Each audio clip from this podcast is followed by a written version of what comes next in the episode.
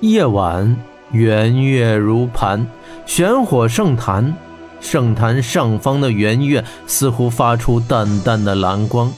玄火圣王身穿红袍，正于圣坛大厅中打坐练气。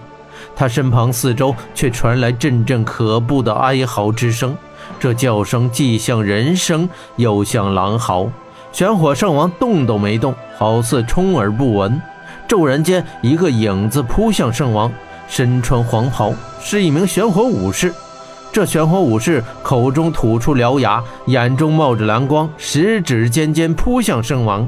黄力豹突然从一旁跃出，挡在圣王的身前，手臂一甩，机簧中弹出钢爪，噗的一声，钢爪已插入这名骑士的腰腹。但这玄火骑士似是已疯狂，嚎叫着将黄力豹扑倒。玄火圣王倏地飘身而起，一掌印在这名武士头顶。当时，这名武士头骨粉碎。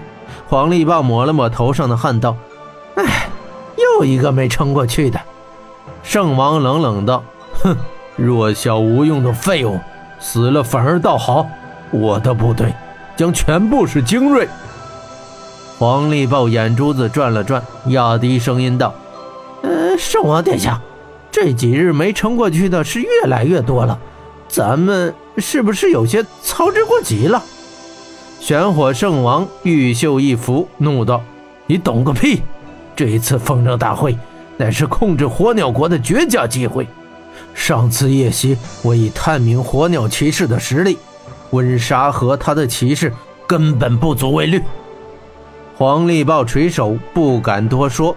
圣王继续道：“现在。”我们要加紧制造更多的银狼，利用这次风筝节彻底的击溃火鸟骑士。等到火鸟国国人惶惶无助之时，我们再出手，一举降服银狼。哈哈，到那时，所有人还不得感恩戴德，奉我为神呢？黄历报道：圣王神机妙算，属下叹服。不过，圣王你要提防那个北方人呢。他确实有两下子，只怕会坏事的。圣王道：“这次铁虎虽然重伤，但也不枉这一战。霍真的功夫我已探明，不过元气功而已。”黄力豹心有余悸道：“但他的刀确实有些可怕。”圣王轻蔑道：“呵呵，以气化刀，不过是雕虫小技，绝不是我秘法的对手。”黄力豹。你只管去做，毋庸多虑。这次战役除了银狼，我还有一手秘法，可保必胜。黄力豹垂手称是。神霄，呵呵，霍真。玄火圣王冷笑道：“这一次，我也特意为他准备了一份礼物。”他袖袍一拂道：“出来吧！”霎时间，三个黄影闪出，直袭黄力豹。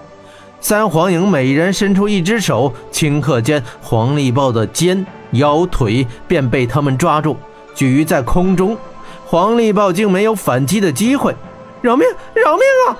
黄力豹求饶道。三黄影将黄力豹放下。黄力豹这时才看清，这三人身材高大，均身穿黄袍，头戴兜帽，但却看不清他们的脸。只能看到兜帽中闪着蓝火的双眼，有他们三个在，霍真不足为虑。圣王道。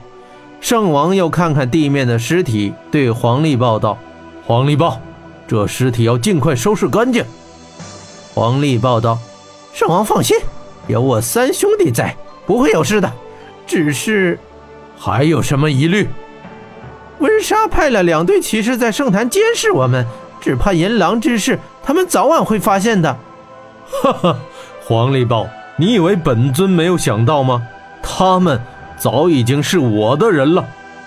圣王拍拍手，两个人垂手走进来，正是那两位看守骑士的队长。